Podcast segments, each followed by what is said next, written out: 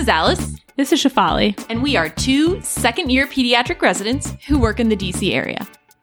Alice, do you remember back at the start of intern year how people said that it would be the steepest learning curve of our lives?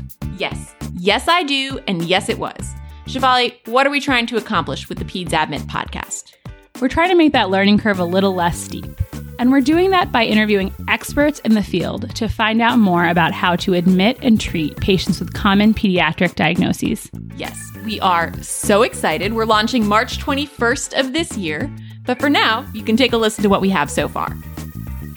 So when I hear rhabdo, I think, oh crap, what's their heart doing? Just being able to look at a patient in their entirety and really impact them in a short amount of time that I have them as their hospitalist attending. Then you can have a shared plan that really sets the tone for the day. Working with residents.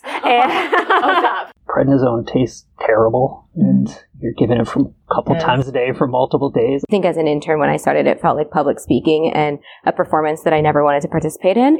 But as I've grown, it can be a lot more impactful. We hope you enjoyed that first listen. It's just a snapshot of some of the great things we have coming this spring. Our goal is to create a high-yield resource for pediatric trainees. To do that, we need to hear from you. Here's how you can help us with our mission. You can subscribe wherever you get your podcasts. You can visit pedsadmit.com or follow us on Instagram to look at show notes and episode highlights. And you can also email us at pedsadmit@gmail.com to give us tips, suggestions, anything you might have to help us make this the most valuable resource it can be. Yes. So looking forward to launch date on March 21st. See you then.